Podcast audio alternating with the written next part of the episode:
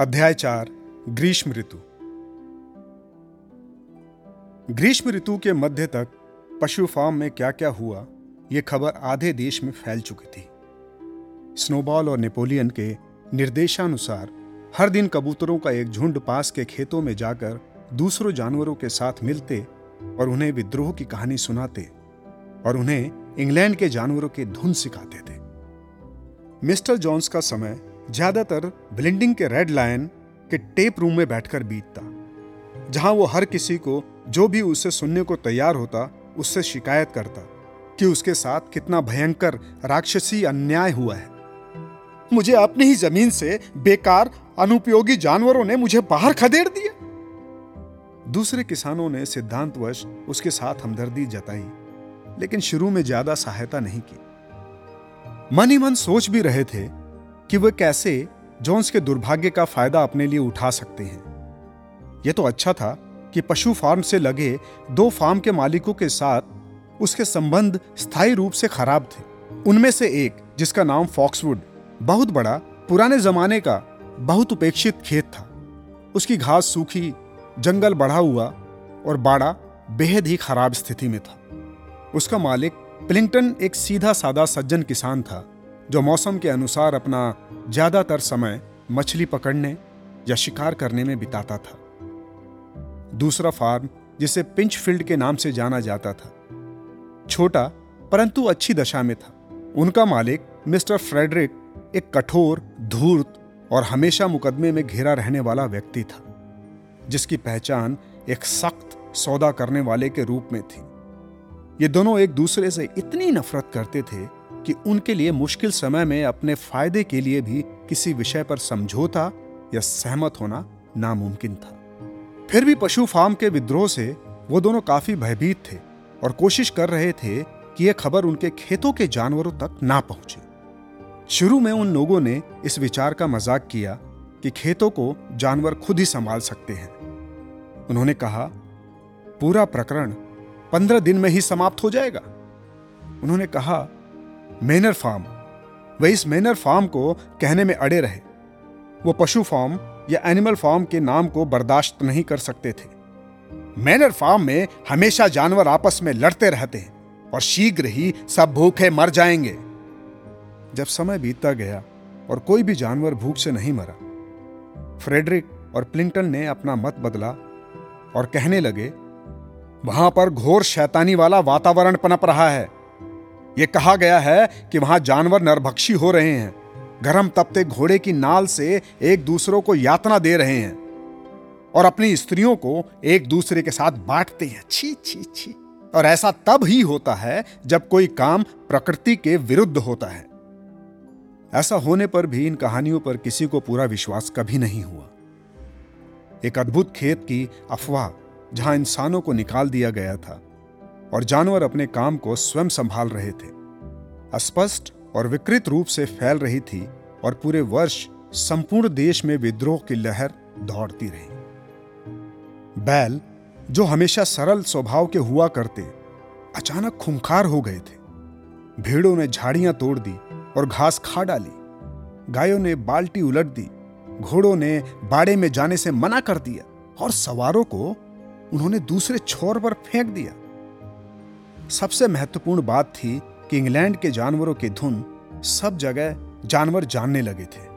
विद्रोह की हवा आश्चर्यजनक ढंग से तेज़ी से चारों तरफ़ फैल गई। इंसान अपना क्रोध दबा नहीं पाए।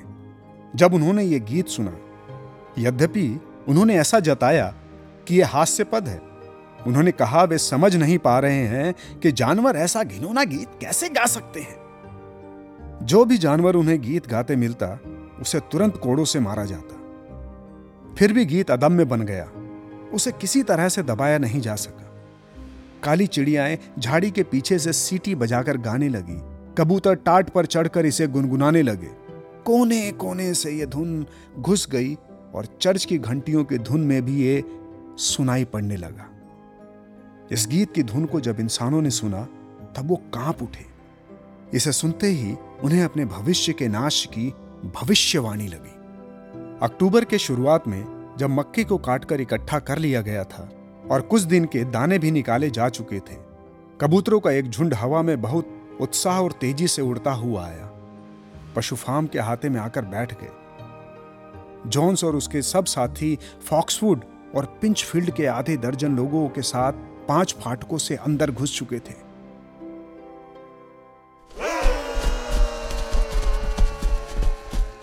और घोड़े गाड़ी के रास्ते से फार्म की तरफ़ आ रहे थे। उन सबके हाथ में डंडे थे। केवल जोन्स सबसे आगे बंदूक लेकर चल रहा था। ज़ाहिर था, वो फॉर्म वापस हासिल करने की कोशिश करने जा रहे हैं। इसकी काफ़ी समय से अपेक्षा थी और इसके लिए पहले से सब व्यवस्था कर ली गई थी। स्नोबॉल ने फार्म हाउस में रखी एक पुरानी जूलियस सीजर के अभियानों पर लिखी गई किताब पढ़ रखी थी। बचाव का मोर्चा संभालने की ज़िम्मेदारी उस पर थी। उसने तुरंत सबको निर्देश दिए और कुछ ही सेकंड में सब जानवर अपनी अपनी जगह तैनात हो गए। जैसे ही इंसान खेतों के मकानों के पास आए, जानवरों ने पहला हमला बोल दिया। कबूतरों का झुंड, जिसमें 35 कबूतर थे, एक साथ उन आदमियों के सिर के ऊपर तेज तेज मंडराने लगे और उन पर बीट फेंकने लगे। जब लोग इससे निपटने की कोशिश कर रहे थे, तभी झाड़ियों के पीछे हंसों ने दौड़कर उनके पैरों की पिंडलियों पर कस कस कर चोंच मारना शुरू कर दिया। हालाँकि ये छोटी झड़प थी, जिसका उद्देश्य लोगों को अव्यवस्थित करना था, और लोगों ने डंडों से हंसों को भगा दिया। स्नोबॉल ने अब अपना दूसरा दांव चला। मुरियल बेंजामिन और सब भेड़ों, जिनका नेतृत्व स्नोबॉल कर रहा था, सब तेज़ी से आगे बढ़े और आदमियों को चारों तरफ़ से घेर कर सब तरफ़ से मारना और धक्का देना शुरू कर दिया। इस बीच बेंजामिन अपने छोटे खुरों से उन पर प्रहार करने लगा। लेकिन एक बार फिर आदमी लोग अपने डंडे और कील लगे जूतों की वजह से उनसे ज़्यादा ताकतवर साबित हुए।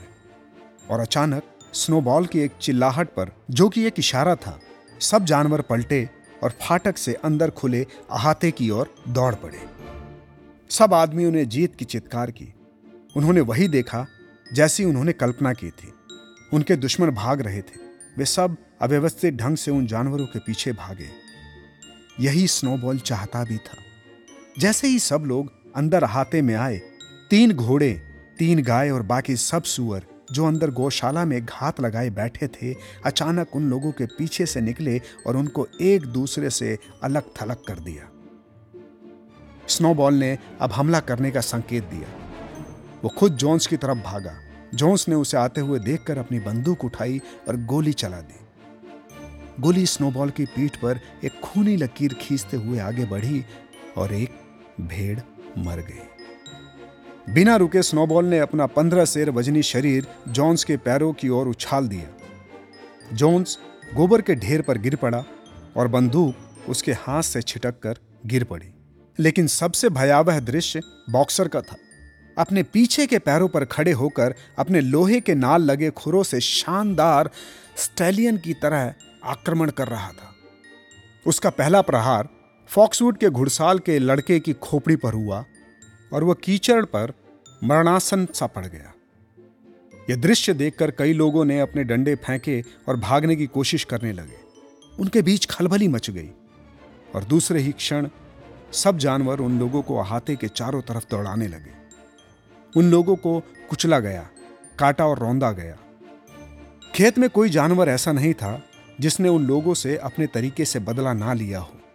यहाँ तक कि बिल्ली ने भी अचानक छत से गवाले के कंधे पर छलांग मारी और अपने पंजे उसकी गर्दन पर गड़ा दिए, जिससे वो दर्द से चीखने लगा। एक क्षण के लिए जब रास्ता साफ़ हुआ तो लोग खुश हुए और अहाते के बाहर आकर दौड़ते हुए मुख्य मार्ग की ओर भागने लगे। इस तरह आक्रमण के महज पाँच मिनट के भीतर ही, जिस रास्ते से वे अंदर आए थे, उसी रास्ते से अपमानित होकर उन्हें वापस भागना पड़ा। उन हंसों के झुंड के साथ, जो पूरे रास्ते चोंच मारते हुए, फुफकारते हुए उनके पीछे आ रहे थे। सब आदमी चले गए थे, सिवाय एक के। अहाते में बॉक्सर अपने खुरों से औंधे मुँह कीचड़ पर पड़े घुड़साल वाले लड़के को पलटने की कोशिश कर रहा था। लड़का हिला भी नहीं। बॉक्सर ने दुखी होकर कहा, यह मर गया है। ये ये मेरा करने का कोई इरादा नहीं था। मैं भूल जाता हूँ कि लोहे के जूते पहनता हूँ। कौन विश्वास करेगा कि ये मैंने जानबूझकर नहीं किया है? स्नोबॉल जिसके घाव से अब तक खून बह रहा था, चिल्लाया, कोई भावुकता दिखाने की ज़रूरत नहीं है, दोस्तों। युद्ध युद्ध होता है। मरा हुआ ही केवल एक अच्छा इंसान होता है। मैं किसी की जान भी नहीं लेना चाहता, आदमी की भी नहीं। बॉक्सर ने दोहराया और उसकी आँखें आंसुओं से भरी हुई थी। कोई चीखा, मौली कहाँ है? मौली वाकई लापता थी और कुछ समय के लिए वहाँ भय फैल गया यह डर लगा कि आदमियों ने उसे किसी तरह का नुकसान पहुँचा दिया है। या वे उसे अपने साथ ले गए हैं।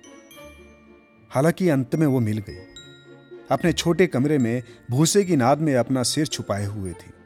जैसे ही गोली चली थी, वो भाग खड़ी हुई थी और जब सब उसको देखने के बाद वापस लौटे तो पता चला कि घुड़साल वाला लड़का, जो केवल बेहोश हुआ था, होश में आते ही वो भी भाग निकला।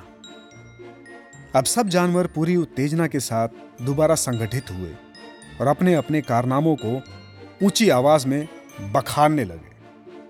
तुरंत ही बिना तैयारी के विजय उत्सव मनाया गया। झंडा लहराया गया और इंग्लैंड के पशु गाने को कई बार गाया गया। फिर भेड़, जो मर गई थी, उसका निष्ठापूर्वक दाह संस्कार किया गया और उसकी कब्र पर नागफनी की झाड़ियाँ लगा दी। कब्र के पास ही स्नोबॉल ने एक छोटा सा भाषण दिया था और इस बात पर ज़ोर दिया कि ज़रूरत पड़ने पर सब जानवरों को पशु फार्म के लिए अपनी जान की बाजी लगाने के लिए हमेशा तैयार रहना चाहिए। सर्वसम्मति से जानवरों ने सैन्य पदक, जानवर नायक, प्रथम श्रेणी की उपाधि बनाई, जिसको उसी समय बॉक्सर और स्नोबॉल को प्रदान किया गया। उसमें एक पीतल का पदक था, जिन्हें इतवार और छुट्टियों में पहना जाता था। वहाँ पर एक और उपाधि, जानवर नायक, द्वितीय श्रेणी भी बनी, जिसे मरणोपरांत मृत भेड़ को दिया गया। यहाँ खूब बहस हुई कि इस संघर्ष को क्या नाम दिया जाए। और आखिर में इसका नाम गौशाला का संघर्ष रखा गया, क्योंकि वहीं पर घात लगाकर आक्रमण किया गया था। जोन्स की बंदूक वहाँ कीचड़ पर पड़ी मिली और यह भी पता चला कि उसकी गोलियाँ फार्म हाउस में रखी हैं। यह निश्चित किया गया कि बंदूक को ध्वज दंड के नीचे एक सैन्य हथियार के निशानी की तरह रखा जाएगा और हर साल दो बार दागा जाएगा। एक बार 12 अक्टूबर को, जो कि गौशाला संघर्ष की सालगिरह का दिन है और दूसरा ग्रीष्म ऋतु के मध्य दिन में जो राज विद्रोह की वर्षगांठ का दिन है। ऐसी ही इंटरेस्टिंग किताबें कुछ बेहतरीन आवाजों में। सुनिए सिर्फ़ ऑडियो पिटारा पर। ऑडियो पिटारा सुनना ज़रूरी है।